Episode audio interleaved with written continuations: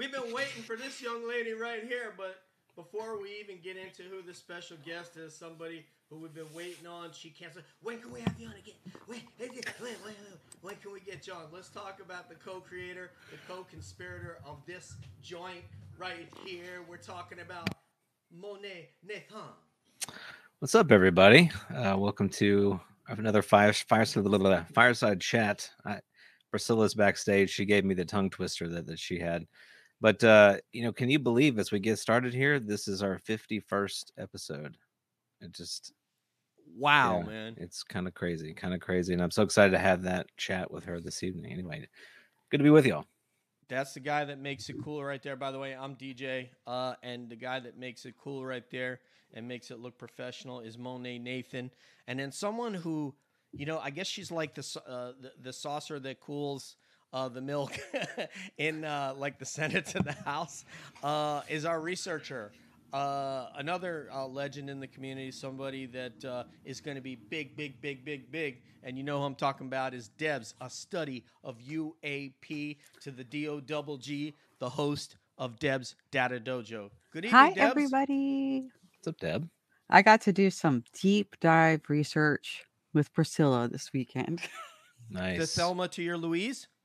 yes, but I but love it, I without the go over the cliff. No cliff. yeah, there's no no cliff, but I heard New York's never going to be the same now after that. Yeah. So. no, New York. no. New York's in recovery right now. Mhm. So, without further ado, okay, this young lady right here um, is able to coalesce people in a way that is, hey, there's James. What's up, baby? Laura's here. Beverly, what's up? Holmes, Raz, is that Mikey? What's up? So, uh, hello to everybody. Hopefully, Julie's in the chat. I don't know what's going on tonight. If not, I'll check with her. Um, so yeah, the, the thing that's interesting about this young lady is that she is able. She made this UAP book club, and immediately some of the the, the most interesting people uh, and most uh, uh, it, uh, intellectual folks in the game are like, "Yeah, sign me up." And one of them, in fact, is. Will you give a wave, Nathan? he's looking around. He's he's looking around. He's doing like the kind of stuff I do. So uh, so Nathan is among them. But yeah, Priscilla really uh, is a leader.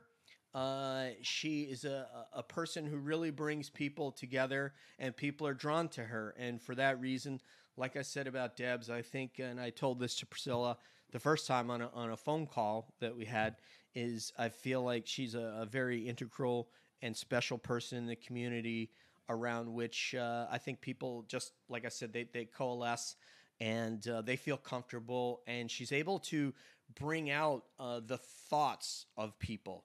Um, and that's a skill set you know? I don't know if she's born with it or she's developed it but we're sure glad that she's here amongst other people. So without further ado her first time up in the joint we're talking about the quantum witch the Thelma to Debs Louise. Party people, put your hands together for Priscilla Stone.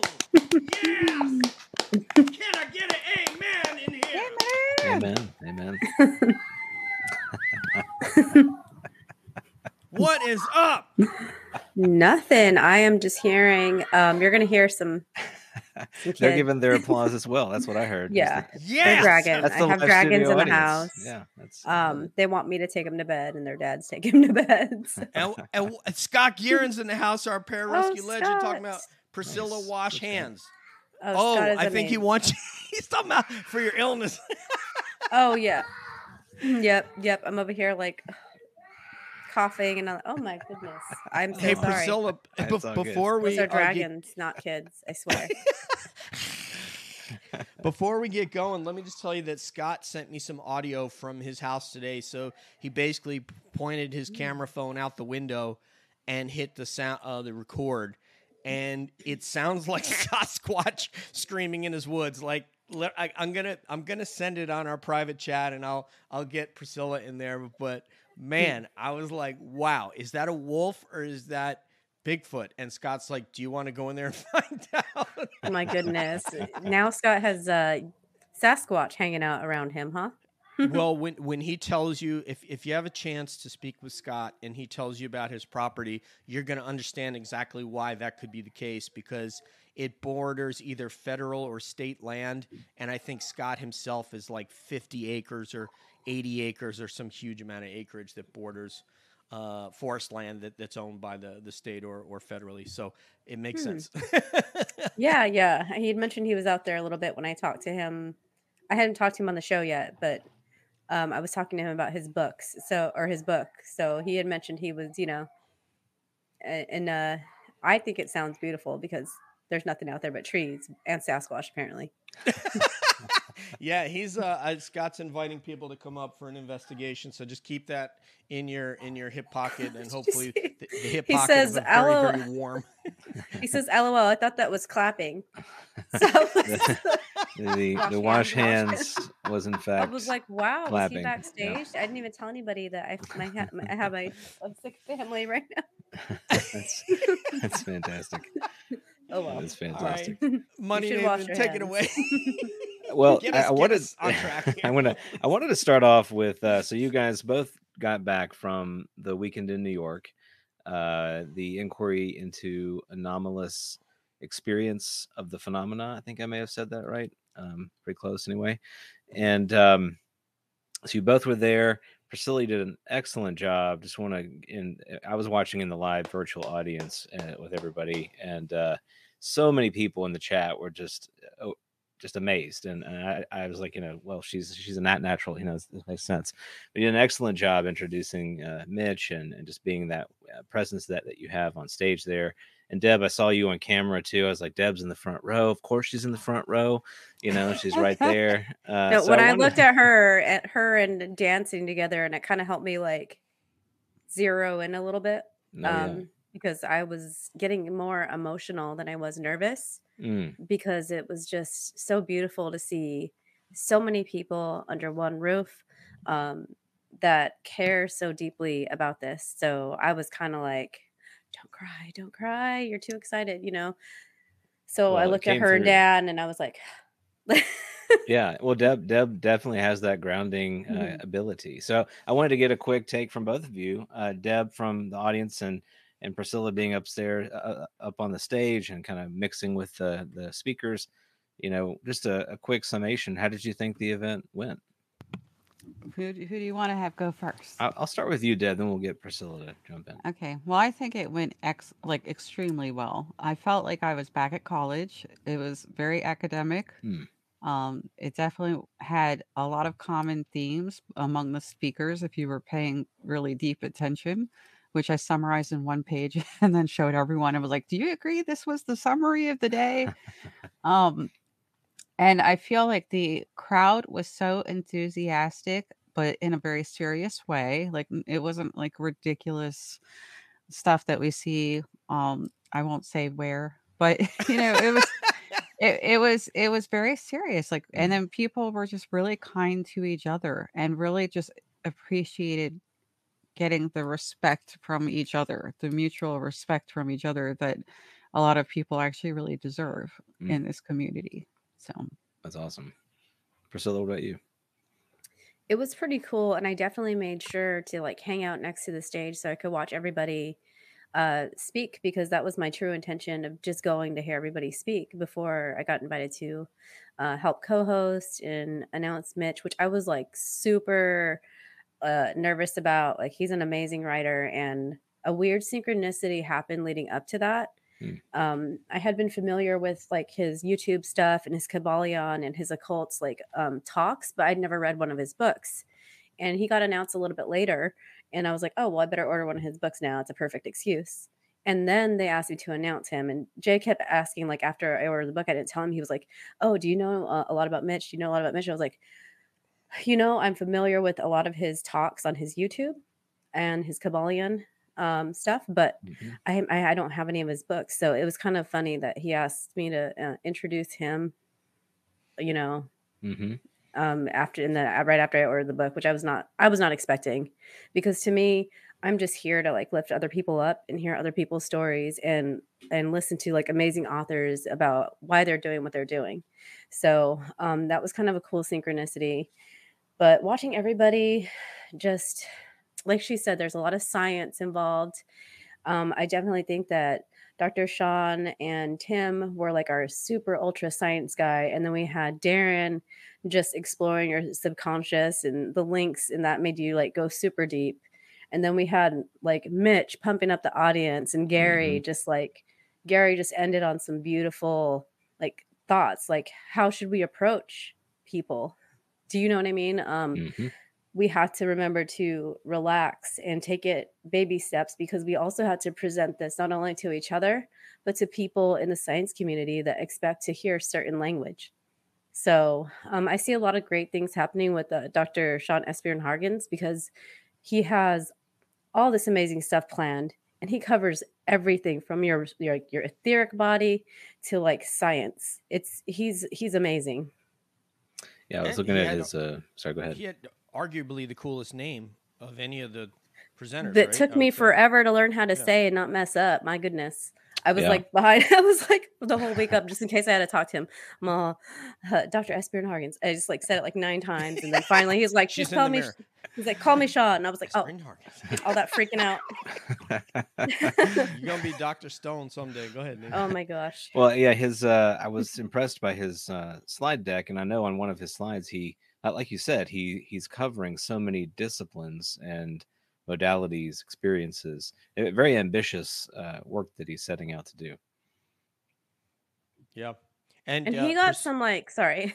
No, go he- ahead, ma'am. Please. he got some like I feel like he was getting encouraged by Gary in one of the studies he was planning on doing because Gary kept saying, you know, Sean's work, Sean's work. Sean could do that with his study. Sean could, you know, because Mhm. Gary's kind of like in his lane right now, and he feels like that's where he, you know, where he's going to be able to do the most for the movement and for disclosure and him and his career. So he kept pointing out Sean, and I'm like, oh my goodness, like, like yes, more people need to be aware of him because I don't hear about him enough. Yeah. Um. And uh, you know, I- wasn't gonna ask this, but is this the most emotional that you've been since I called you on the phone? Just kidding. You, you don't have to answer that. Um. What is the, is this? Uh.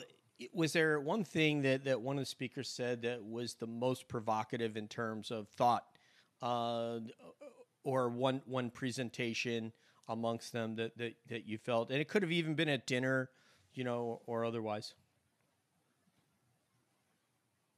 Are you rotating that one too?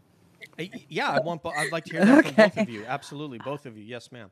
Okay, well, see, I feel like again there was like this underlying theme that was happening that was getting mentioned in different ways, um, and that I actually took away um, from the whole thing, and that underlying theme was what is reality, right? That was coming up in different ways. Um, in in fact, I'm gonna call him Dr. Sean because I'm not even gonna try that last name, but Dr. Sean's. You got it, Um, S. Bjorn Harkins. You got it all over Yeah. this, man.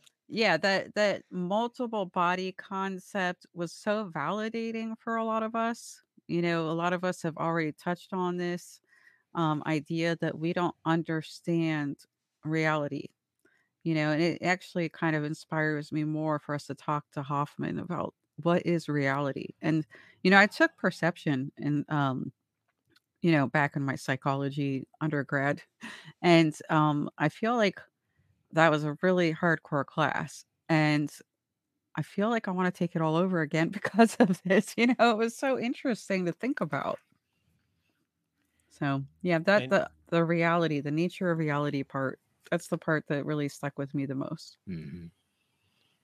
Uh, I'm so glad uh, uh, Nathan, I think, said to me, "Did I mic switch it? It did look like it took over uh, someone th- the, that it switched from this mic to the uh, AirPods." So thank you for that. Yeah, sounded Um, good. Priscilla, what what uh, what about you? Yeah. To that question. Yes, ma'am. I think every speaker had something um, in their own way that kind of really made me feel like overwhelmed in a good way. Mm. Um, the thing that I noticed, like walking away from it, was the reinforcement of the thought that it's going to take every camp available to solve or to even begin to understand the and phenomenon phenomena because it's more than thing one thing happening. Um it's all the unseen and all the things we don't understand but it's going to take everybody. So to me i kind of had the reinforcement of that. And then also the um the urge to do better especially after um gary's talk and mitch's talk they were both kind of like we have to do better you know and you have to do this um in a way that you can speak to many people about it because Gary was talking about talking to scientists and Mitch kind of highlighted like um, the skeptics like you want us to do better but you need to hold yourself to that standard as well. So um, the the need to do better and to help people realize that it is connected in one way or another it's going to take everybody's discipline and knowledge to do this to to raise more awareness to understand it and to experience whatever the phenomena presents on because we had somebody talking about um, a haunted road you know and a lot of people will experience spirits sasquatch and the ufo phenomenon in like desolate places. So is it the land that's causing this? Um, but yeah i think that I, I can't pick one thing honestly I'll say one thing about Bigfoot. Now that there's reports from 49 of 50 states, I don't think it's localized from that standpoint that's something I was not aware of until like I Nathan got me on this. Uh, maybe on I don't think he knew I was going to dive this deep into it as I have. Uh, but I would ask you this question, Priscilla. Um, and if you know what, Nathan, are we ready to go into the fireside chat aspect yeah, just, of this and just start going around? Okay. Let's do it. Okay, I'm going to start with Priscilla. Go to Debs and yourself. Um, Priscilla, in terms of an understanding, that you said this collective, you know, we need this uh, collectivity in order to, to, to gain that understanding. Would you say uh, that we are at the beginning of understanding? You know, and I'm, I'm, I'm saying this because you're an experiencer and you know a lot of experiencers as well and have spoken with many of them. Would you say that we're at the beginning of understanding? Is that a fair statement, or do you think we're not there yet, or we're past that, one or the other? I think we're off the beginning. I think we've found the iceberg and we're on it. I, I don't think that, I think it's too deep right now. I think that even those of us that had have have had like extremely um, deep experiences and intense experiences and contact, I think that you still don't know what's going on. Um, and I think that it's kind of a cop out when people just say they do because you're you're ending the conversation when you do that. As, right. You know what I mean? Like we can go home I know now. We're all, we're all good. Hey, ladies they're, and gentlemen, thanks for coming. they're from they're from this uh, solar system, or you know, they're they're from this star system. The end, and they're they're entering a portal in Russia. The end. Oh, you don't understand? You don't understand? Well, we must be in different dimensions.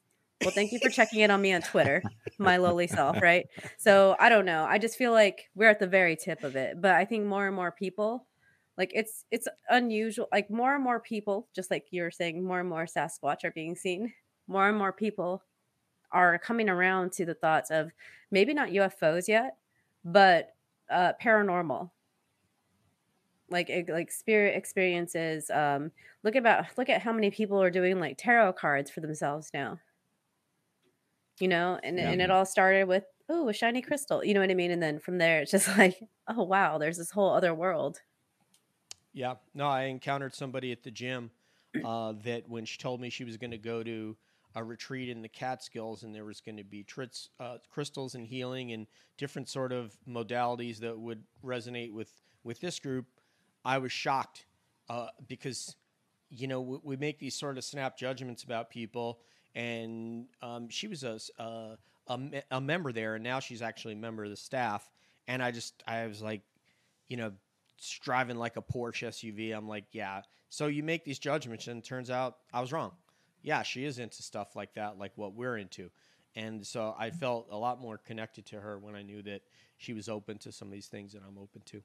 Debs, uh, are we at the beginning?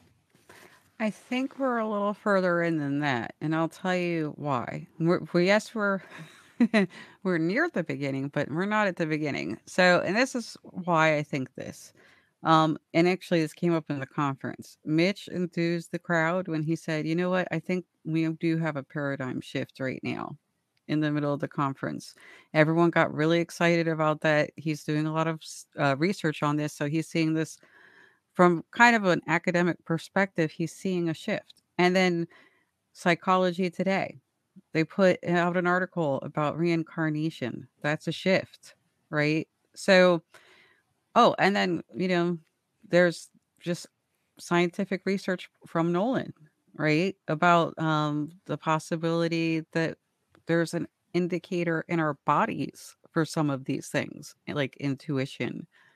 That's a shift and that's getting taken more seriously. So it's it's almost like yes, we're kind of near the tip of the iceberg, but people are starting to realize there's something underneath, under the water and they're starting to pay attention. And and I'll just say one final thing before we um, let Nathan answer this. The thing that's dawning on me is a lot of things are losing stigma. Um, we've talked about mental health. We've talked about you know the, some changes that have happened for the LGBTQ community. Um, there, the stigma is slowly fading away for this community as well. And I think that's another shift and an extremely important one for us to make progress. So, uh, you know, and mathematically speaking, Debs, with the more, I think what you're alluding to, mathemat- from a mathematical standpoint, if more experiencers come out and talk about what's happened to them, what's been said to them, um, what they've gleaned from it, and just little, the door opens a little wider. So you would think, but you know what, Nathan, you know, shoot that down if you wish. Well, I I I, want to recognize what um, I think we've been kind of hitting on here, and that's that you ask kind of they the beginning or where are we? But the part of this is the recognition that there's a problem. And in my opinion, in the 20th century, what we really had is this shift from uh, a traditionalist religious sort of worldview that many people had that gave their lives a lot of meaning uh, and we're able to fill in the gaps of our understanding with these religious worldviews and traditions and, and society kind of congealed around those ideas. But then science came in and said okay here's what we're going to do. We're going to shine a light on these sort of dark corners of our awareness of our knowledge and we're going to bring some clarity to these areas that religion has occupied before so as science gained ground in explaining the world around us and had that explanatory power. It's uh, changed our lives in many, many ways. We've seen folks in the 20th century and 21st century shift away from those worldviews, traditions, understandings into looking at science as this source of meaning. Well, the problem with that is that science, at least in its uh, materialist sort of perspective, has failed us when it comes to this meaning problem. And so I think everyone is looking around at each other and going, well, I, we have all these great things. Look at all this cool stuff that we've got that science has given us, uh, and in medicine and technology and and everything that you can you can see everywhere, right? But but why do I feel so empty inside? Why do I not feel connected to someone? Why can I not make sense of this strange experience that I had, or this experience that my mother had, or you know, you, you, we all have these anecdotes that that we've experienced and and they don't fit inside this scientific paradigm. So we are now at this place where i think our we're culturally and societally we're we're, we're ready we're kind of primed in a way to re-examine a lot of these things that have happened uh, that have been part of our human history and and get and redeem them but in a new perspective it's not it's not discarding the scientific advances that we've made but it's looking at them from a new framework and looking at the old things which we have discarded and, and redeeming them, bringing them into a new model of, of reality that has meaning, that brings meaning back into our culture. And so uh, for me, I see this conversation of, around the phenomena, not not just about UFOs, as that gateway, that doorway to making space for experience and validating what we are going through. And, in so doing, it brings that meaning back into all of our lives. And I think Dr. Diana Pasulka would agree. I think that's she shares that hypothesis with you, I believe. Um, but do you? Th- but from the the central question, do you feel like we're at least at the beginning of understanding, realizing that some of those traditions are going to could and should and will be brought back into the fold? But do you feel like we're, you know, the doors opening uh, to to understanding of the phenomenon I, I do, and if you look at uh, the things that Gary is saying and that Mitch is saying, and and the things that Darren brought up as well, that our our scientific exploration is bumping up against these boundaries, these areas which we we don't have answers, and the answers which we do have, in fact, are incredibly puzzling and and really shake the foundations of what we all thought to be true, right? So so in looking back at the past at these ancient tr- traditions, what we're looking for there is the wisdom in the traditions, the insight, the intuition that our foreparents had that we about don't have? reality that we've lost, right? And we're saying maybe there was something to that. Now, what is that? And and so and so what we're Yeah. trying to find now, and so I,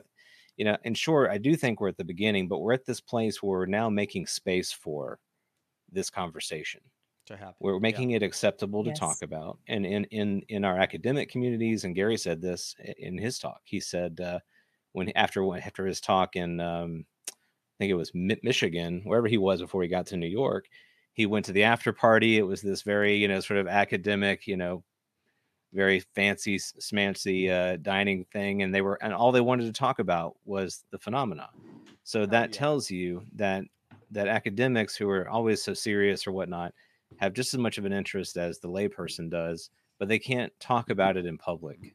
They need a safe place to have that conversation. But part of what as we're As one person's going in the bathroom and one's coming out, exactly you knock on the door, make sure that you know before you. Yeah. yeah. you got to. But just as what we're trying to do here is better normalize the conversation. That that's what Gary is doing, you know. And and when more Garys come forward with with an, a publicly expressed interest in this, then that further lays the groundwork for a serious conversation about it. And, and opens up avenues of investigation, right? So it, it's it's it leaves this realm of just pure speculation because we, we have very little data and it starts to move into avenues of investigation where we can begin eliminating some of this s- s- speculative uh, con- con- con- conception. So i mean i think we're at the beginning but we're we, we've already passed the very first steps. You know we're on we're on the path now is what i would say Yep, I like that how you see like we're on the iceberg, but we're just now realizing there's stuff underneath it. And I do agree with the shifts. I just think that it's bigger than we realize. Um, like I think it's it, even with like making like the uh, you know advances that people are starting to work towards. I think that it's just so vast that we're it's just so big that even though people are coming around, I see it being expansive beyond what we understand.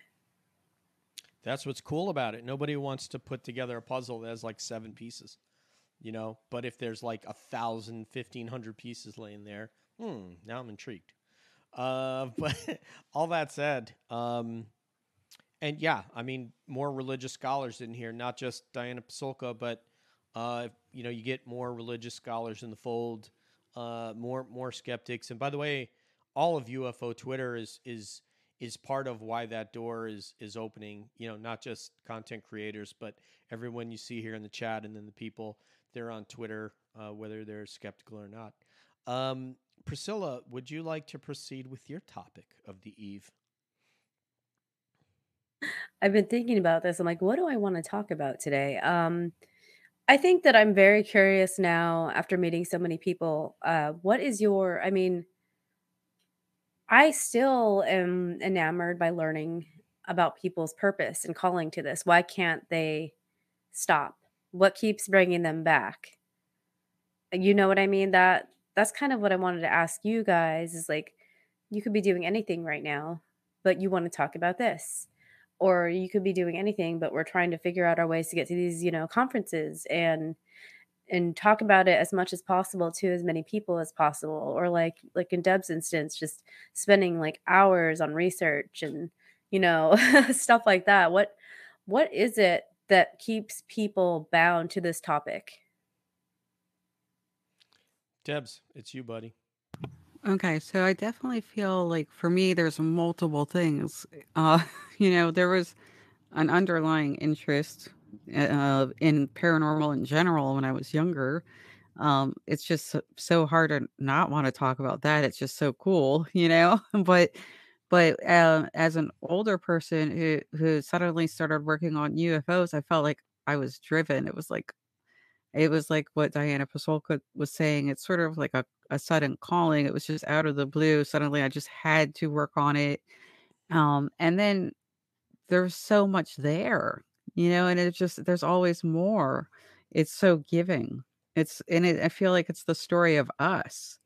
And every time I uncover something else, I'm uncovering more about being human or part of humanity.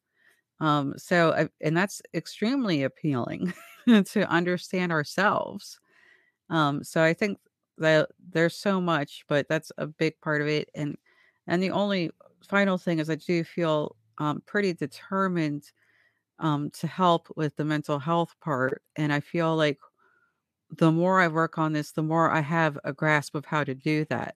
Um, so I won't I won't go into details on that right now, but yes, those are the reasons. All right, yeah. So Deb has another project going on about on about uh, helping out with uh, mental health of individuals, and uh, I guess she will make that public when she's ready. Uh, money. I, I look at this from the standpoint of um, what humanity's been interested in since the beginning. We've had these conversations uh, quite literally around the fire uh, since we were able to get together uh, and and cooperate, right? Um, whether they were experiences with uh, real phenomena that occurred in our in our waking states, you know, oh, I just encountered this ferocious creature out there, and I barely got away with my life. So tomorrow, maybe we should get together and sharpen some spears and take care of this problem. Otherwise, you know, we're not going to be able to survive. Or maybe uh, someone pulled up to that fire and said, I had an experience with something I can't explain. And, uh, I, you know, I, you haven't seen it and, and I, I can't believe what I saw and this is what it is. And I'm trying to explain it to you. It's, but it's change. It's literally changing my life. It's changing the way in which I treat everyone that I encounter. It's changing the way I understand myself. So these experiences got translated into our uh, great religious traditions in many ways the, these insights so we've always been kind of talking about this but we've in our modern state we kind of look back and, and kind of categorize that as okay well that's just this neat little bucket of uh, mythology that we've done here. Um, so for me it's it's it's redeeming again I'm using that word i used before redeeming things that we've always talked about and bringing it into the current state of, of our experience and it's, it's giving me opportunity to connect with people to to listen to people to take them seriously doesn't mean that i believe everything that they say but it sure is better it's a better experience for me let's put it this way it's a better lived experience for me to engage in that kind of conversation where i'm treating them like a person where i'm treating them seriously where i want to believe what they're telling me that's a much better experience than me going into that conversation and saying, well, you know, I don't know if you knew about this, but uh, here's this other thing here that you might not be aware of. And that totally destroys what you just told me. And uh, good, good luck. Go on your way. I hope you can figure that out. Now, it's not to say that there isn't a place for that, right? Because because there is, there is a place for that conversation.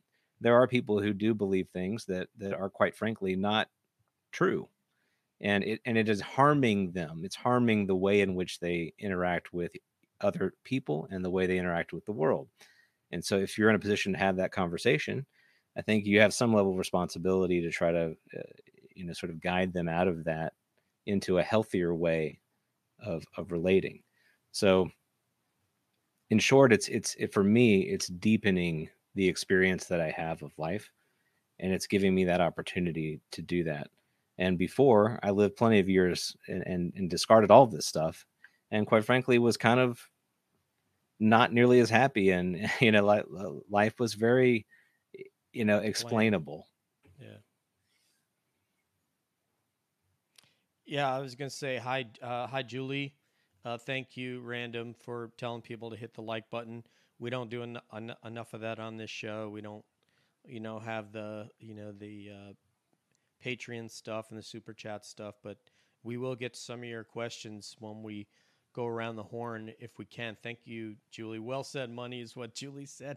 It is well said, and and uh, it it is transformative, uh, Priscilla. In answer to your question as to why, um, you know, if Nathan and Debs and yourself and I look at the the people that we were before we started creating content and not having this conversation with very select private people in our lives whom we knew would not judge us negatively or wouldn't affect our uh, either our well-being or our financial security negatively uh, to where we are now where nathan's being invited on a whole bunch of shows to speak to ask about his opinion on this topic you are priscilla deb is you know a, a couple of unfortunate souls have invited me on their show i probably regretted it um, you know, but that's okay. They still like me. But in, in answer to your question is uh, why?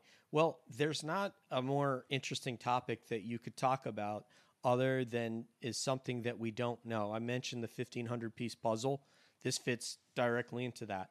It's something that we may die never knowing a whole lot more than we do now. Maybe we will though, because now mathematically speaking, more people are coming out and talking about their experiences. Perhaps there's been an uptick in experiences as well that will lend itself to more information being given to guys like Darren, who had one inexplicable experience and then none, and now all of a sudden he's having downloads on the regular. Uh, folks like the young lady we had on the other night, uh, amazing lady Linda Thompson, you know, who's been having experience since she was a child uh, and is five generations in her family mm-hmm. now are having them. So that adds, the odds are great that we'll get uh, a better understanding of what's going on. So, what else would I want to talk about? Which is why, as Nathan well knows, when I asked him to come on the show with me, I said, I'm not going to be talking MMA anymore. I want to talk about the phenomenon. And I'm and I start a show and I want to have you be part of it. And now what could be better? You know, like I couldn't imagine that it would have turned out this well, uh, and a topic that is more interesting to me than the UFC. With all apologies to the fighter friends I got out there, um, and now with this whole, now I've uh, dove into this entire uh, Sasquatch Bigfoot phenomenon, of which I was wholly unaware, wholly unaware that this wasn't a couple creatures running around the north woods of California and Oregon and Washington and finding out they're 11 miles from my hometown in New York. They're here in Florida. They're in South Florida. They're in Central Florida in the Ocala National Forest. They're in North Carolina, where Nathan basically lives on the on the edge, close to the Miska Forest of of of the Bigfoot belt here in the United States. Alabama, uh, which is what uh, 20, you know, 25, 30 miles north of me, uh, is Alabama. All over the place. So so yeah, uh, and so now there's a whole nother thing that we can just add into the show to try to figure out. You know, another thing the government's covering up. so, because they don't want people to not go in the woods and not hunt and not go to national parks and not go to state parks and, you know, people that be scared of going in the woods. So, um, we'll get more into that, but that's why I can't think of a more interesting topic to talk about. Sasquatch. Yes. No, the whole oh. the phenomenon writ large. No, uh, I was Sasquatch. being serious. Yeah, I was yeah. being serious because I, yes, when I lived in Alaska, like I had my baby out there camping. I had, I was pregnant camping, and so I found out I was pregnant, and we had a camping um, trip planned to Wonder Lake in the middle of Denali National Park. Now, Wonder Lake, you have to book this like a year in advance, at least six months. You know, it's a beautiful spot. You can only go there on their um, on their buses and it's known to you'll see bear you'll see moose you'll see these caribou that are ridiculously like they're just so majestic mm. um, but not i never thought about uh, bigfoot while i was out there it's Who super had? weird you know i i just ha- i never thought about sasquatch um i was alaska was like just magical in general so i had spiritual experiences but um the most even the most ET type or unexplained like phenomena type thing was orbs, and that and it wasn't even anything uh, that serious. I mean, I was I was sleeping outside sometimes without like without even a tent. Like so you would think like if I would have known a lot about Sasquatch or met um or read, you know, about the Alaska Triangle too much, I might not have been doing that. But but I enjoyed it. It would have changed. I mean, everybody here knows, I think everybody here knows that I spend a lot of my free time in the forest. And I've done that since I was a kid. It's my favorite place to be. Would that have changed if I would have known that 11 miles from my house near Peekskill, New York, in Somers, New York, that not only a police officer but two fishermen, fishermen had Bigfoot sightings? Uh, yeah, that might have scared the hell out of me as far as because I went out in the woods alone, as a lot of kids did in the in the 70s when I was a child. Um, my parents were not worried about me go, being gone in the woods all day by myself. In fact, they'd pack me a lunch. I'd take my horse and my dog, and we would just go. Sometimes we would just all hike, and I wouldn't even bring a saddle for the horse. We would just all three of us walk. I would literally stuff a backpack with hay, some dog food in a Ziploc bag, and a thermos of soup for me, and off we'd go. So I didn't know, you know, that there could be something out there um, that uh, like that. But hey, hey, Dave Smethers, welcome, brother. Thank you for coming in. Bob Marley, thank you. I'd Riemann. Um, but um, yeah, it is it is surprising. But you know what? Now you have a whole new thing to dig into, Priscilla. That's gonna surprise My you. goodness. When you listen to some of these podcasts, it's gonna I- blow your mind. I listened to a few that you sent me and I was just like like there you have to think about sorry, my voice is all weird. You have to think about it in this way like we are never alone. Yeah. We um just growing up with a medium as a grandmother and being having mediumship capabilities myself. Like I and I just think all the time and I tell people like you are embedded in like so many realities and there's if you could see the amount of spirits around you and beings around you you would feel crowded you know um so it doesn't surprise me that sasquatch is out there but it also doesn't surprise me that there is other like ethereal beings and elementals such as fae which uh dr sean touched on and that's i did have um, elemental experiences while I was in Alaska with like more nature type stuff. But um, it doesn't surprise me. It's it's eerie in a way to to think about like uh, you're never alone, even when you feel alone. hmm But at the same time, when you actually feel alone, you're like, where are they? Where where where's Sasquatch? Where's my guides? You know, um, where are all these amazing and beautiful things? And a friend just messaged me today. She said, hey, like, I haven't had any experiences in a long time they're like what is going on like i normally have experiences i just she's was like uh, meditating saying she wanted to have some interdimensional experiences or any experience you know and it was she has not received it and normally it's very active for her so um, it's crazy to think about how this ebbs and flows especially with experiencers some people have visitations like their whole life like you mentioned linda Mhm. um, when I t- met her on your show the first time, I had no idea that that was kind of just something that was normal. You know, um, well, if not normal, but normal for experiencers. Mhm. And then, um, then there's people that have, like you said, the one experience, and they've turned it into like their whole life. Like, um, the other, oh my goodness, his name's leaving me right now. He, the mantis. Oh, he has another. He has a podcast too. Why is it his- Stuart Davis. Stuart Davis? I, the the way he's turned that into something, you know, so big, um, for spreading awareness and an experience and everything. He writes music about it, you know, um, but I didn't realize that was an isolated experience. I thought he was hanging out with mantids all the time, and then when I looked into his story, I was like, wow. So you can't, and this is another reminder not to downplay what you're experiencing, because you might be like, oh, that was like a thirty second like flyby of an orb it didn't do anything. I didn't feel anything. But how do We you look- know? we look up to you, uh, people like Nathan and myself, because it's not happening to us. Uh, they may be there, we just don't we don't feel them or see them. Uh, my only thing that I feel is what other people feel, but I don't. I, I can't see these things. But but you know what? That's okay. I mean, every it takes a lot of different types of people to uh, to make it go around. So uh, You're gonna get a Sasquatch visitation. Well, you know, I mean, I'm. I'm You've you know, been ta- after- since I've met you. You've been on a Sasquatch thing, so that's been. it's not like I've known you forever, but I'm like, Yeah. man, this guy's like, I don't want to deal with Sasquatch, but I can't stop talking about it. Well, Nate, Nathan really is responsible for me going fault. this deep by introducing uh, uh, one podcast, and then it came to a couple, three or more. But and I've as I've told Deb, Deb and I were speaking before you and Nathan came on, and I'm I've listened to dozens of different investigators and researchers, male and female, young and and older. Some of these women are, you know, in their 60s that are going out there in the woods doing this, and I've learned something from each one that I can just write into my little journal of how I want to go about this. So my idea, uh, be it uh, my idea is just to go out there and be authentic. Uh, my intention is what it is. I don't need, you know, although I I have weapons, you know, I'm not bringing a weapon and I'm not stalking and I'm not hunting.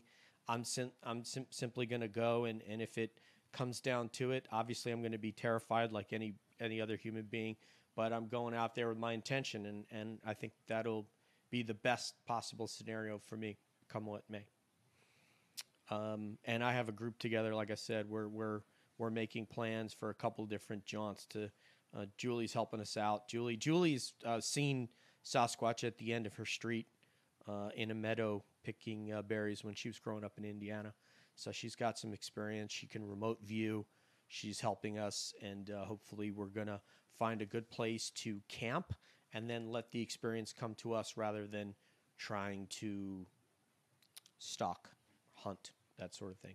Uh, Nathan, sir, uh, would you proceed with your your? Uh, Uh, I think uh, we've we've touched around this a little bit, um, and the conference I think highlighted this. Priscilla, in particular, the way that you opened the conference with the group meditation moment, uh, which so many people found to be very powerful. Um, so we have different ways of of knowing, of learning. We we have our kind of left brain way that we're all used to, that kind of classroom style academic lecture, and then we have that stillness time, that uh, quiet knowing, that in, intuitive uh, way of understanding. I think everyone in this room has had both of those experiences. You know, how, how do you relate with knowledge in each of those modes of you know of lear- learning? Like how do you uh, incorporate your learnings from each of those ways? And and and i'll start with deb because i haven't heard her Yeah, talk in a little bit so i'd like to hear her ahead, speak yeah, to this. Well, you know, I think for me, it's just an understanding when other people touch on the same thing. For instance, um, I don't talk about it that much, but I've done actually a fair amount of creative things, um, drawing, painting. I even made things out of resin and carved and things like that into resin. Um, I made a lot of jewelry, things like that. Um, and I feel like when other people talk about like that that sense of tapping into somewhere else while they're doing that work, I have a sense of understanding. You Mm. know, so I feel like it helps me to have those conversations um, when I engage in different ways. Um, I do think everyone kind of learns in different ways and brings their own piece to the conversation. Um, but the ways that I've learned, that's what it does for me. It just helps me to communicate with others. Hmm. I And- hope that answers. Well, and and let let me let me let me just follow up with you on on one. So, uh, you talked about the art side of it. What about the the kind of classroom style or the book knowledge, which I know you you do quite a bit of. I love that. Uh, you love that part, right? So, so yeah. How do you? There are things with which we learn through that process that we recognize as meaningful and true and valid, and there are things which we learn through the other process that you just articulated. You know, uh, how do you do? You gravitate to one or the other? Well, Uh, I I think that you know I like to look for the summary. You like you Mm. know I mentioned that earlier. I just like to find the point. You Mhm. know, I I like to find if, even when I read an article, I'm like, okay, the whole point of this was, blah. you know, like I just want to like get to the point. So, um, for those who are not aware, I wrote notes the entire conference. Every single person that was there I was sitting there writing notes. Um, so when I came to my summary, it was like after pretty heavily attending to what was being said. Mm. Um, so I I think that's just what happens with that. Um, I don't know if I'm going to find like a you know a here there or this is the answer to everything or anything like that, but I think that all of it gets me closer to my understanding at least. hmm Right. I love that the, the way you're saying that that that synthesis, synthesizing the, between the two ways. Uh, Priscilla, what, what about you? What do you what do you think about there? it's it's hard to it's hard to bring it all into one thing for me because I think that I talked to you about this before, Nathan, behind the scenes. Oh, first of all, I have to give a shout out to Kelly because the meditation I think was her idea. Um, from, from Kelly you, the ho- Chase. yeah, Kelly Chase, Mhm. because, and I was like, I just don't, I don't, I don't know, can I do it? I just really want to. So she said yes. Um, but yeah, anyways, just want to give her a shout out for being amazing. But um, incorporating all this into like life has not gone so smoothly for me. It's, it's, I want to show, I want other people to experience it. And to an extent, I feel like I'm drawn to have them experience it and help them experience it. Like I took a whole priestessing class because I want the spiritual world and to spaces, you know, hmm this is where like because i've had my body feel like it dissolved you know after even when i read um, nuts and bolts type stuff as they say um, i get lost in it. Hmm. i can't i can't read something without experiencing it. Um, and that's just maybe how my body processes words that i'm reading and things that i'm watching i have like a whole body response to it so it's been hard for me to actually use what I've been learning, but I kind of feel like I'm like storing it away. It's like I'm building this library and I don't I might not need it now, but I know I'm going to have it for somebody when they need it. Hmm. And that's I haven't really I, that's the best way I can answer that what you brought up because it's that. hard to do it in real life, right? Like I I remember talking to you one time and I was just like, man, like like I'm just supposed to like it, you have to have that separation and that balance between what I know or what I think I know is going on or what I've experienced that's beyond just sitting here at a desk, right? Like we've experienced deeper realities than that. And how do you incorporate that into your life? Is it supposed to even be incorporated yet? You know, it's like you have this experience and then you might have like years of integration of just a small experience but i i just feel like i'm storing this information for people i don't know any other way to explain it and it has to do with their spirit and them experiencing themselves as spirit i know Mm. that sounds ultra woo but I'm a witch so there I there it You know, uh, one thing's interesting, Priscilla, is that you're first of all, you know, you, you, you speak about well, first of all, let me say hello to my, my brother Johnny's in the chat. He's my colleague. He's also part of my uh, Bigfoot research team uh, that that uh, has yet to be named. Although I did come up with a name, I'm gonna throw at him tomorrow. What's up, Johnny? Um, this is uh, my homies Nathan, Debs, Priscilla. Um, Priscilla, like you spoke how difficult it was to grow up and say, you know, I'm different. I'm having these experiences other people don't have. I feel not normal. I feel weird. I'm the weird girl. And as I've said to you, you know, several months ago on the phone, but now you've found your tribe, if you will, is people who admire that, that, that you're able to connect with these things that uh, we believe happen and we can't connect with them. Um, so that's you know that's one thing. The other thing is that you're living two lives. You are able to. You have to at one time be a normal mom who's raising children, who's a wife, um, whose husband you know serving the God, country. i'm not a very good wife guys no, we- don't believe that for a second. And then he's still here um, but i mean yeah, we don't believe that for a second. And then at the same time, um, you're experiencing things and you can't mix the two. You can't take them in this mixing bowl and then take the beater and go. But can So- we? Can Well, we I don't though? know. Maybe you Can. I was reading the boys, Yeah. um, Jeff Kripal's book after I read their kitty books last night. I was like, okay, I'm gonna read my book, and they're like, can you read it out loud? And I'm like, super humanities. And I'm reading these these like Jeff Kripal's most his, this powerful book. It's powerful. These words are just like every 10 minutes I had to like put it down, or every few sentences I had to put it down, just like yes, yes. That's sort of like you people know. say when they talk to me. Mm-hmm. I'm just Oh, kidding. that yeah. doesn't Very similar experiences. Oh, sorry. I told you. I told you I was gonna laugh at your jokes when I came on. yeah, I know. I'm not writing you a check if you don't.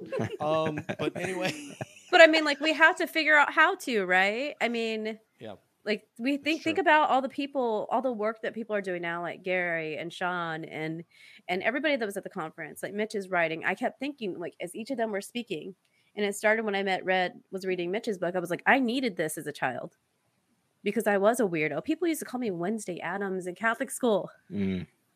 but know? now you're not. Look I what had you've twins. become. I mean, I could be right. I could just now, like braid. yeah, Just but now you're. Now but I'm just you're- saying, like, we are going to be there for that next wave coming through. And I don't mean that in an ultimate Dolores Cannon, like the next wave, but I do mean it as our children are a lot different. Mm. And um, they're growing up in a world where UFOs have been acknowledged. You know, paranormal is being studied seriously. Biology related to intuition is being studied seriously. Um, I'd say ESP is being studied seriously, but that's been studied seriously for quite some time. you know, we Mhm. just need people to grasp it. So I, I think that we need to find and that we have to find a way, right, to mesh it without like freaking people out too quickly. You know, Can I I- don't even There's going to be a 12th grader who's going to reach out to you, for Priscilla, and you're going to say, "Damn it, I was you. You're going to be okay. Trust Right. me." Yeah, Deb, what were you about to say? be that girl. I'm sorry. Yeah, I just ahead, wanted to add that I feel like um I've I've spoke to Preston Dennett and he pointed out how often experiencers actually serve humanity. I feel like um and I'm not saying this is limited to experiencers by any means. Of course, it's also a part of the people who investigate the phenomenon or research it too, but I feel like we find ways to make it useful already. You know, the people who have intuition are probably serving other people with that in some way. I would hate to think that there's too many people who are just being selfish with that gift. Mm. Mhm. Yeah, I, I try to I try to um, you know use what I know what my, I've told Nathan what my what I think my purpose is. So Yeah, and I I I want to touch on what you just said there, Deb, because um, I do think that that is so true. uh, That experiencers have been working with humanity, aiding humanity in a way uh, for a very long time. I- I- you know, imagine a world where you went about your day and you anyone that had an experience that was outside what we considered to be norm you just said, you know what? There's a little place where we're going to move you and we're never going to have to interact with you. You know, we're going to move all of these people who have strange experiences over to some other part of the world and we're not going to interact with you because that doesn't, those things aren't real. We're not going to deal with that.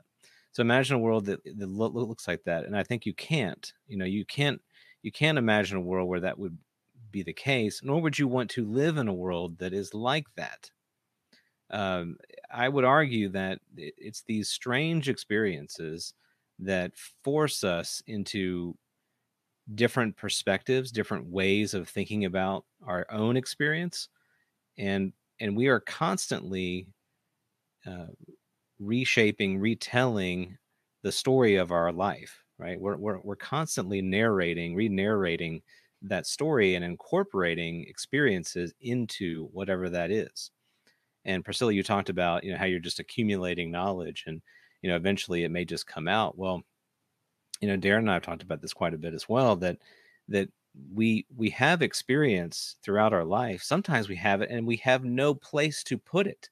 We have no place where where it can fit. So we sort of put it on a shelf basically or a bucket back in the corner of our mind but then years go by and something else happens and we and we look back into that that thing that we discarded and we say wait a second this makes sense to me now.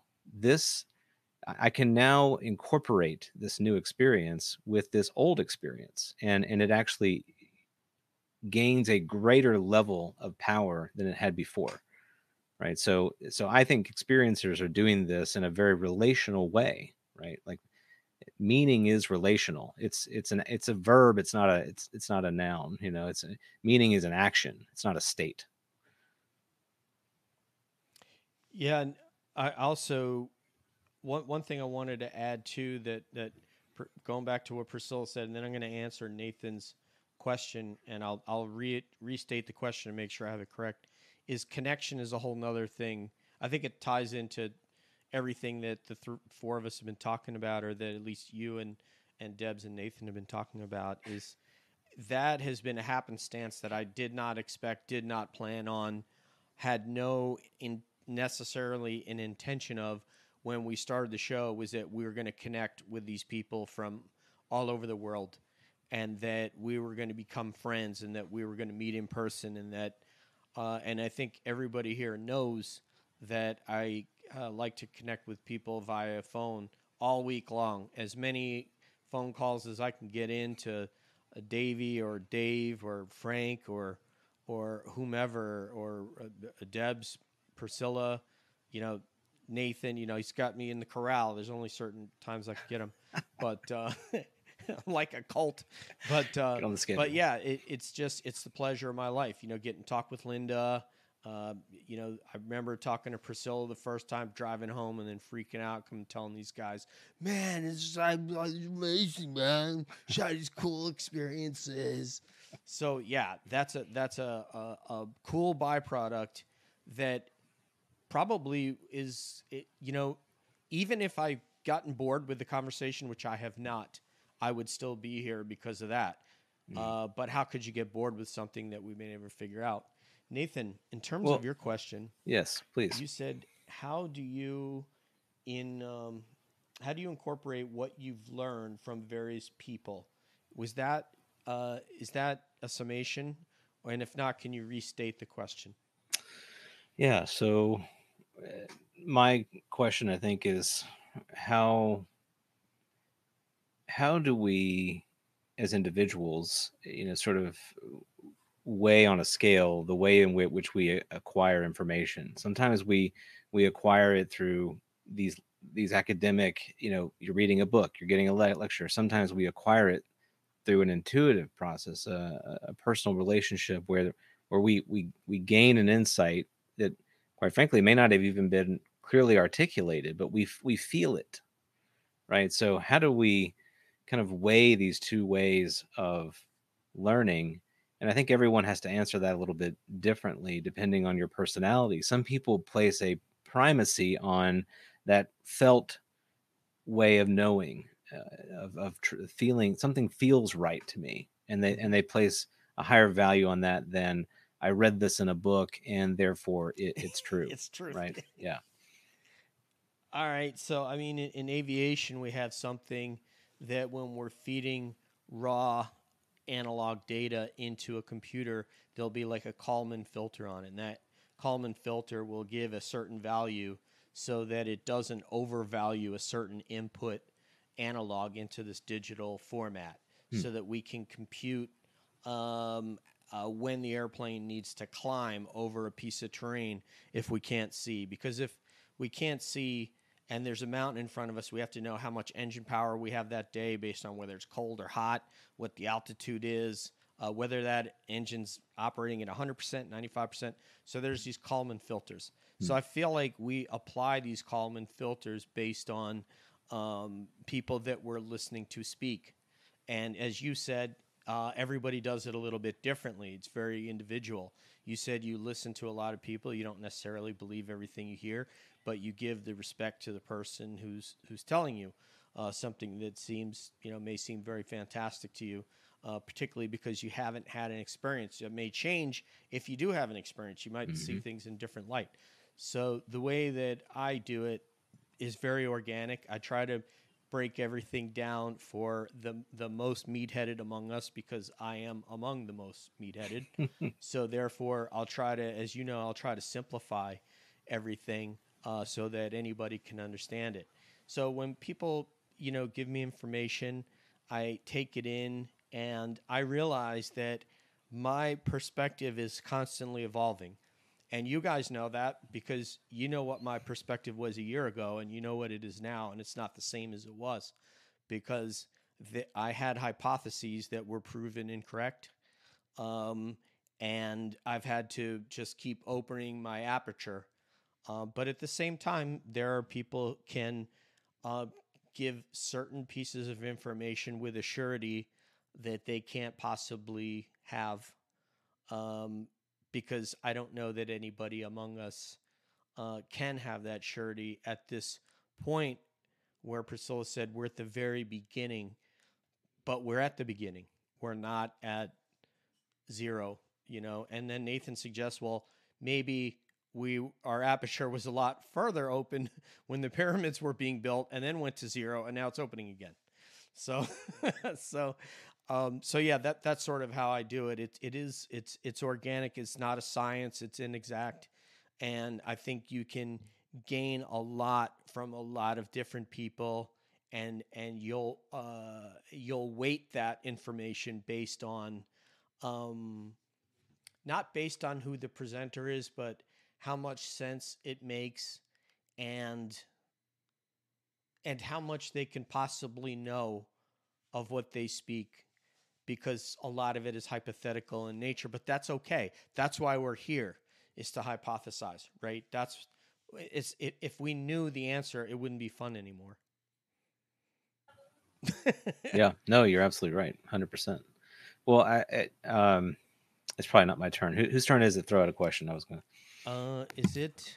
I think it's mine. Yep. Yeah. Okay, so one thing that Linda has talked to people about sort of more behind the scenes than she did in the interview that we did with her recently is just how to not be um ex exploiting the experiencer. And and one thing that came up quite a bit um and i think we mentioned it briefly here too was that experiencers are kind of the data set. So how do you think that we can use that data but prevent the exploitation Well, define exploitation. Okay, so basically, we're not going to treat them like guinea pigs anymore. I want them to be a part of the conversation, not under a microscope. Um, so I want them. I I personally just feel like people should be treated like people. You know, other people have said this too, of course. Um, but yeah, how do you think we can use that data set without making people feel exploited? That's something that I really want people to think about. Priscilla.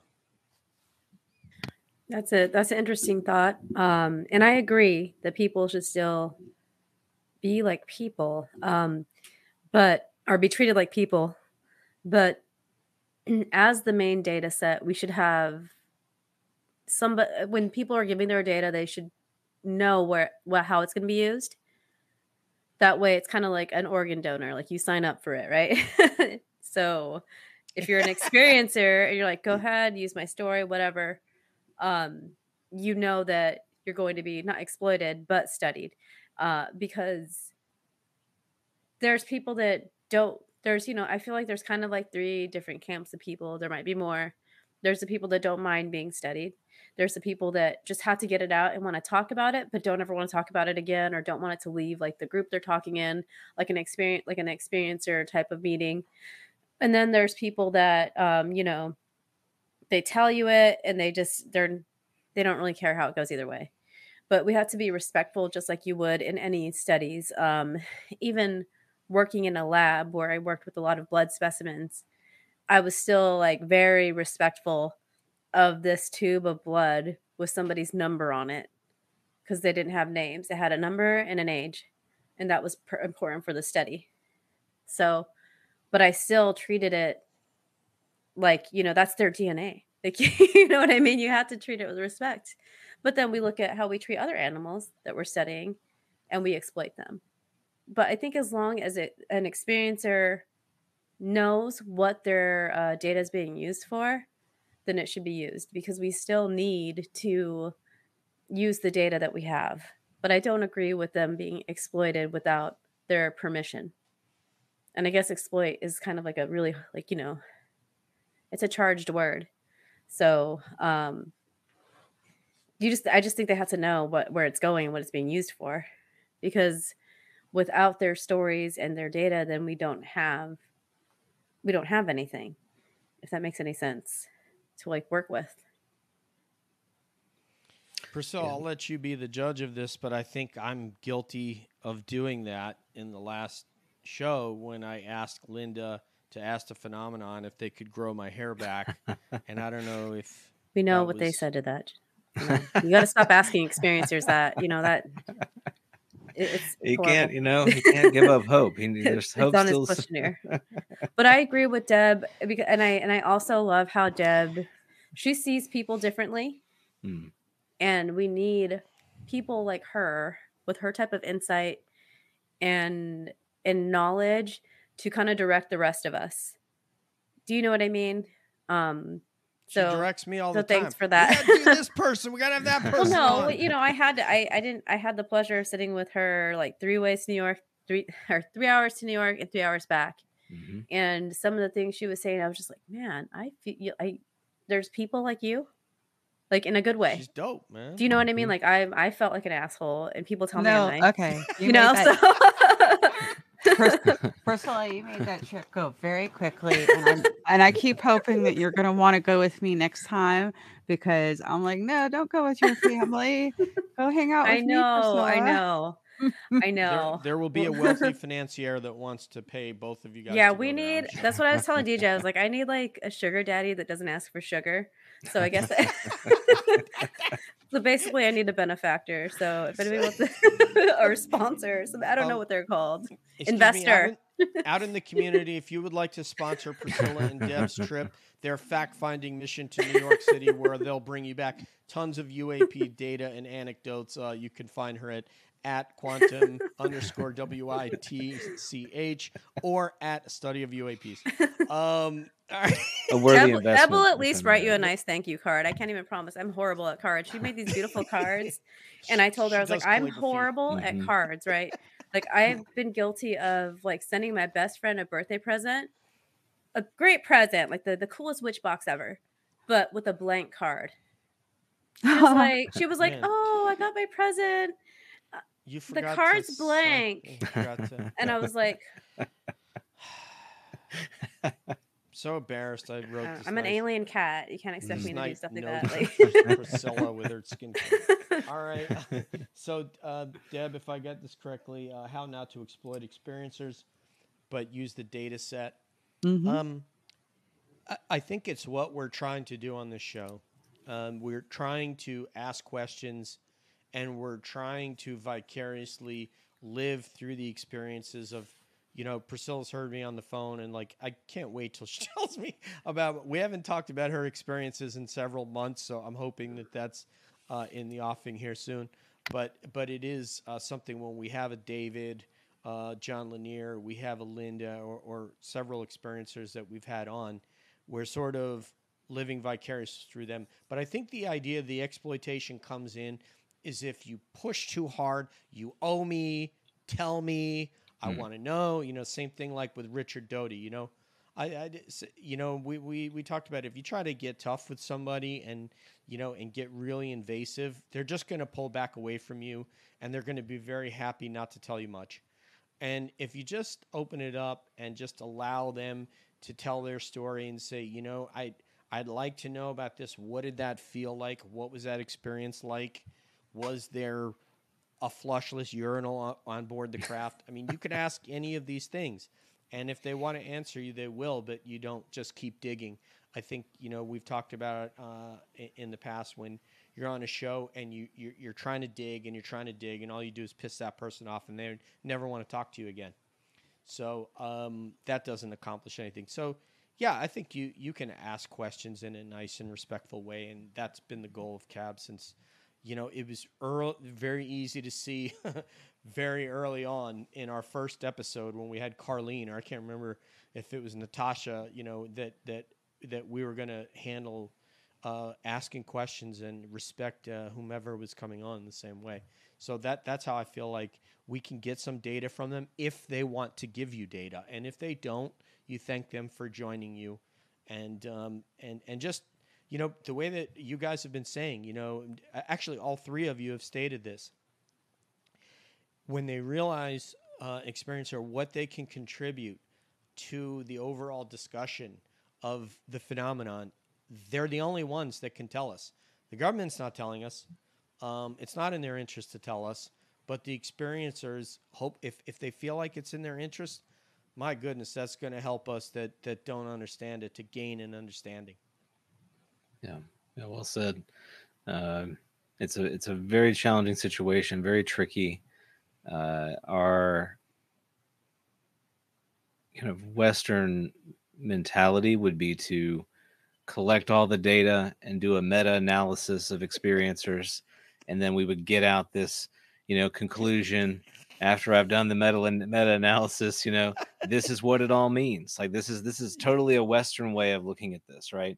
And I think we have to get more comfortable with looking at this problem from many different facets of understanding because there are eh, there are individual sort of ways of knowing and learning and, and experiencing that are that are as meaningful if not more meaningful than the collective learnings of of if you were to group all of the experiences together. And i think we have to avoid the temptation of saying okay, well, I, I, I analyzed a thousand experiences, and this is what they all had in common. So in five years, we have uh, we can look to the end of the world because that's what they're all saying, right? I think I think we have to really like be careful of that because that that that that's our natural tendency, right? Is to take that you know very rigid way of looking at things, and instead we, we forget that that these are people, people having the experience when we have an experience, we're always contextualizing the experience into our own life. Whatever we've had in our past, it, it colors and flavors what we experience in the now. And how we explain it to someone else is is based in that as well.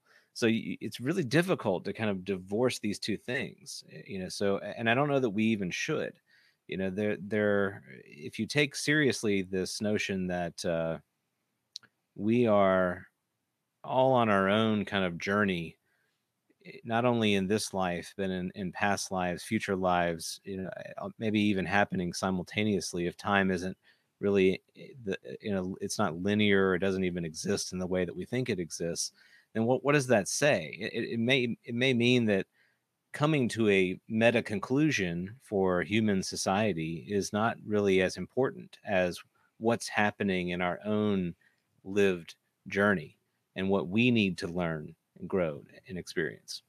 So it's it's really really tough. I think we're going to do what I I think we're unfortunately we're probably going to do what I said we maybe shouldn't do because that, that's just our tendency. We're going to throw it at a database. We're going to have AI go through it and it's going to come out with some conclusions and we're going to say, well, that's it, problem solved. Experiencers said it's X Y Z.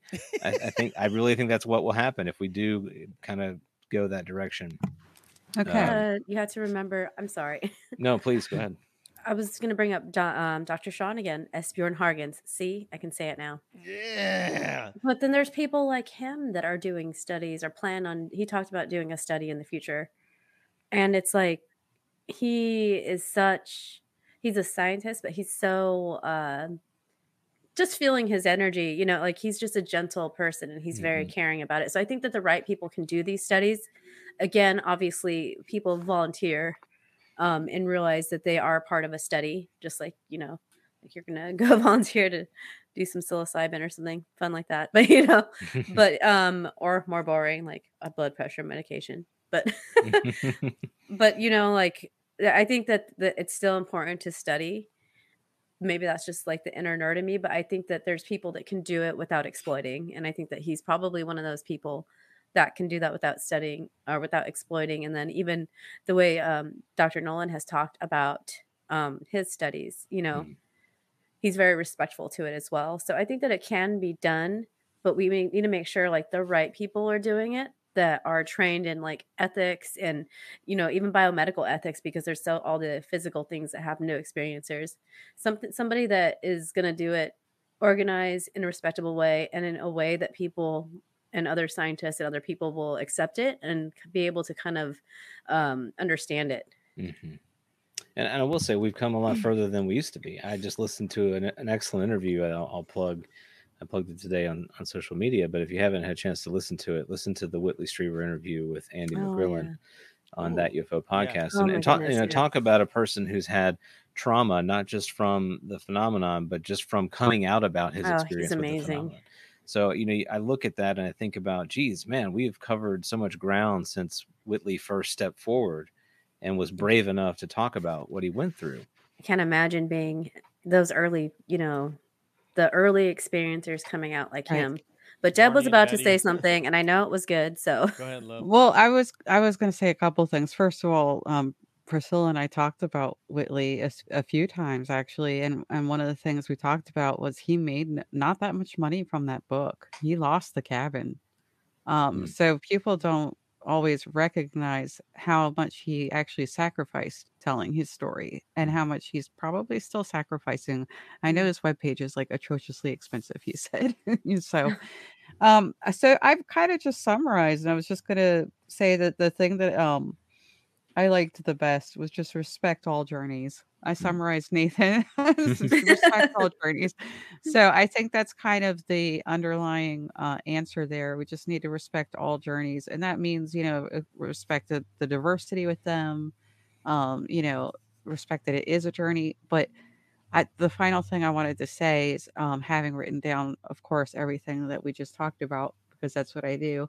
Um, is how exciting is it going to be when we finally get past that? When we've had enough stories about experiencers going through walls and enough stories about experiencers having telepathic communication, and we're like, okay, this is this is happening. Now what? How exciting is that going to be? Just something to think about.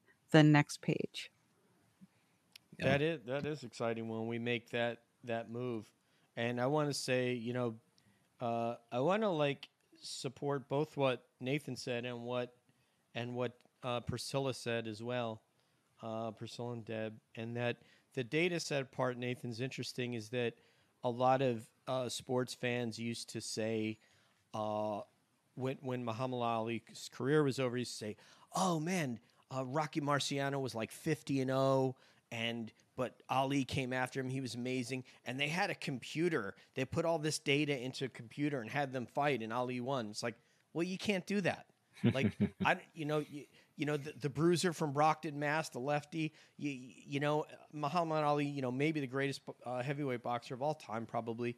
But you you can't have the fight on a computer. It just Mhm. doesn't work. You can put all that data in, but you don't know what's going to happen, right? And that that's what you're saying. Yeah. And from Priscilla's standpoint, the data set is important from the standpoint that we can at least get some some commonalities, some some knowns, if you will. Well, First of all, I try to stay away from when I talk about the phenomenon, and I'm guilty of it at, at some points, but I try to stay away from all, every, never, always. Because if you say all, never, every, always, you're probably going to back yourself into a corner that you're going to have to beg your way out of, right? Mm, So that's one thing.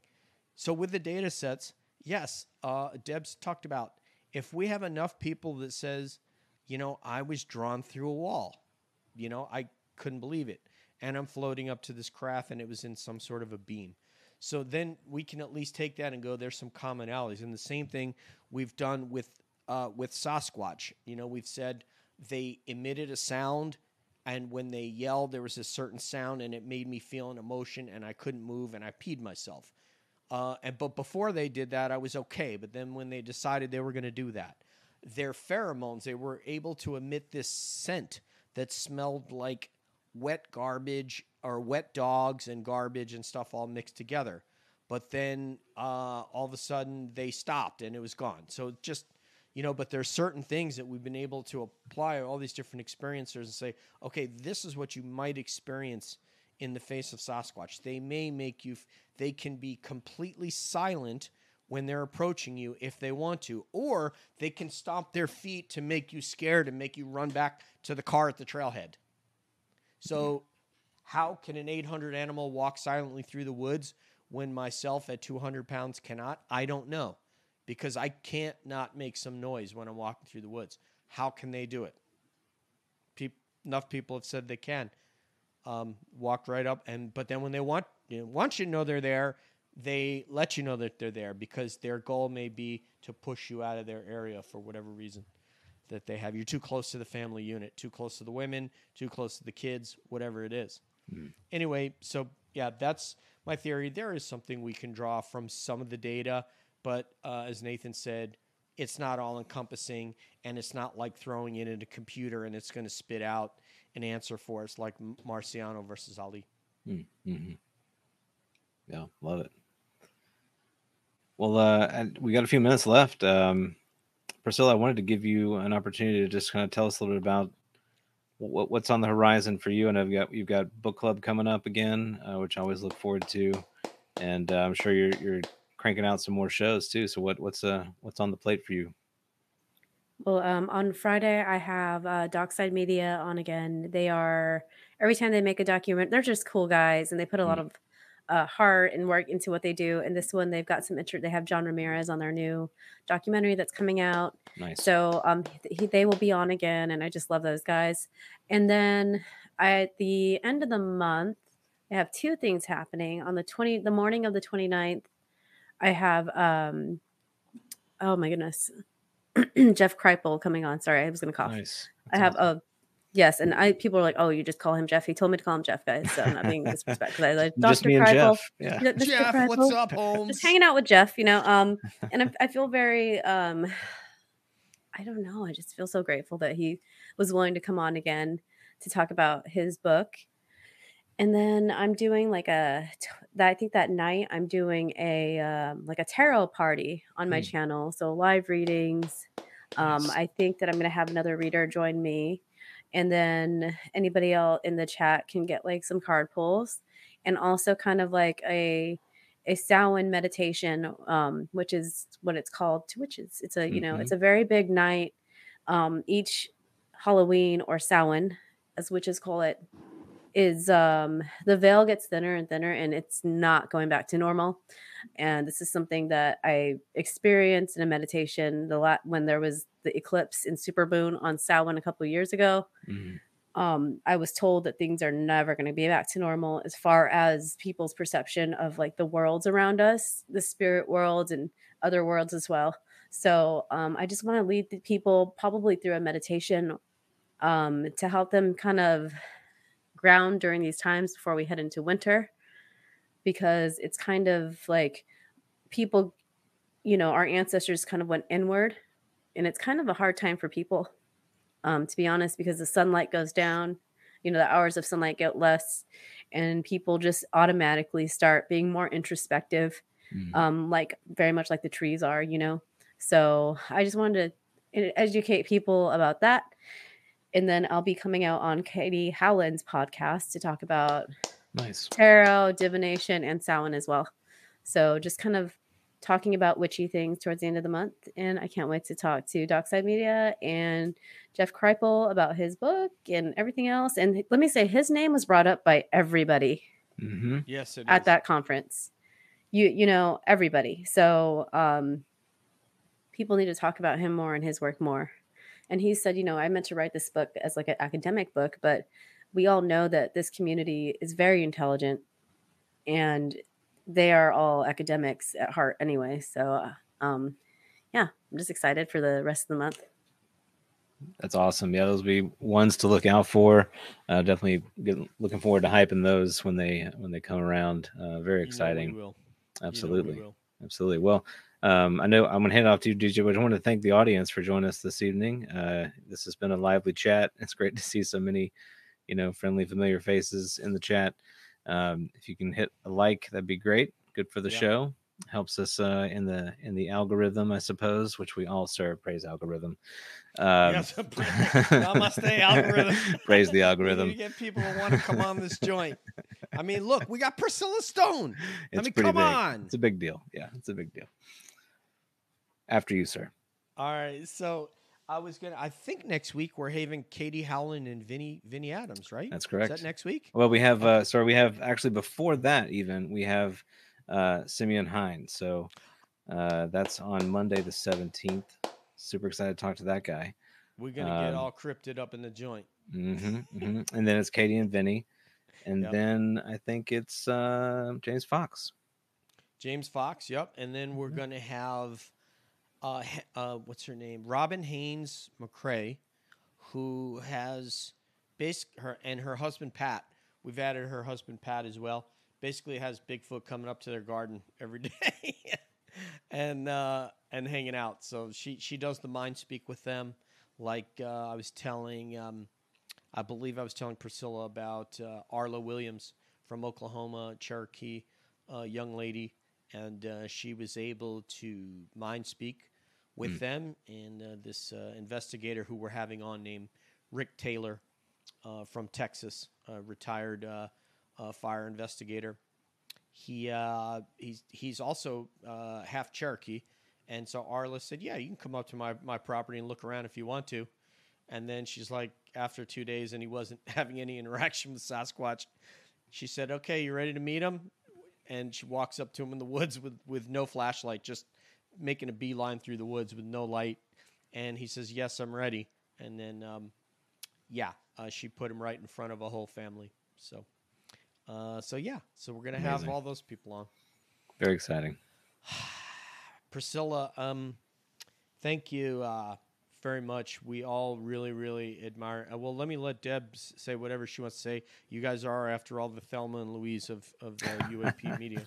Yeah, I, I just wanted to say, you know, I can't put the top down on my car, but I'll be happy to take you to New York again in December. These are subtle hints. Subtle yeah, we'll have to talk. I didn't know you were going to actually make Yeah, it I'm- out again. So yeah, um, I'm I'm going to do it. okay. Yep. Well, we'll talk. Um, I, I have we'll another talk. notebook to write in. oh yeah, you, you're gonna need a bigger one this time because. Yeah, and I mean, we'll throw in a can, a, s- a can of skincare formula for you. to I'm just kidding. Uh, but Why do I picture you walking down the aisles with your like those cigarette girls, but with your little skincare tins. Yeah, exactly. with Nathan's face on it? yeah, and, right. And Nathan and I are going to be there. So unless something happens that causes me not to be able to be there, I'm planning on being there. Um, so if there's any more incentive to want to go than that, probably quite a bit. But anyway, um, so anyway, anyway, Priscilla. No, all kidding aside, no jokes, no tipping bartenders or waiters. Um, thank you very much. It, it really was an honor to have you on and uh, to be your friend. And hopefully, I haven't irritated you all that much in the last few months. Yeah. Oh no, you haven't. Oh, you're waiting for an answer. No, you haven't. She's like, mm. I've had to explain to DJ like I'm a cat. I only like show up when I want to, like for Okay. friends. yes, That's fine. I love that. He's he's very he's a very cat friendly person. He's, he's we're adopting. We're working on adopting a new one right now. I sent. Oh, I got Kati's application filled out because Jusia passed. So we're going to try to adopt and bring our pet family back to five. oh, so kitties. yeah, I'm really excited. I told her you choose, and yeah, I'm, I'm just very excited to whomever she brings home. Um, thank you very much. So uh, this has been uh, really cool. Like I said, I think this is the first time we've had Priscilla on uh, solo. Hopefully, it's not the last because she is so D O P E is what I'm Mhm. talking about. So for for uh, Priscilla Stone, the Quantum Witch, go and check her out on YouTube, on Pod. She's crazy cool. Go check out Book Club uh, with Nathan. Nathan has a new pod that he's going to be doing with Kelly Chase and UFO Rabbit Hole. Is that right? yeah. It's uh, it's actually its own little channel called uh, Perturbations with Kelly and Nathan. So Whoa! You're gonna Yeah. see that once a month. once a month. Is it? Has it happened yet? Because I want to. We well, it, it was funny. We did the first episode, uh, even though we didn't have the idea to do the show. Like we did the we did the episode, and during the episode, it's such had such a good time. We're like, why don't we just make this a once a month thing? So the the second episode will actually be the episode where we tell you what the show is about. So Oh, please, yeah. If you would, Nathan, put that in the show notes Sure. so that I can put that out. I'm, I'm super excited. I love it when uh, my colleagues go and do these other projects uh, because I don't think uh, Uh, I mean, everybody needs to have some of the love that these guys have to give. So uh, for uh, Jul, thank you. Uh, Happy New Kitty DJ. Thank you for our uh, chat host uh, Julie Farrell, our remote viewer for Deb, for Priscilla Stone, for my brother, the co-conspirator Nathan. This is DJ saying peace out, one love. We'll see you down the road, and as always, we're wondering what's up around the bend.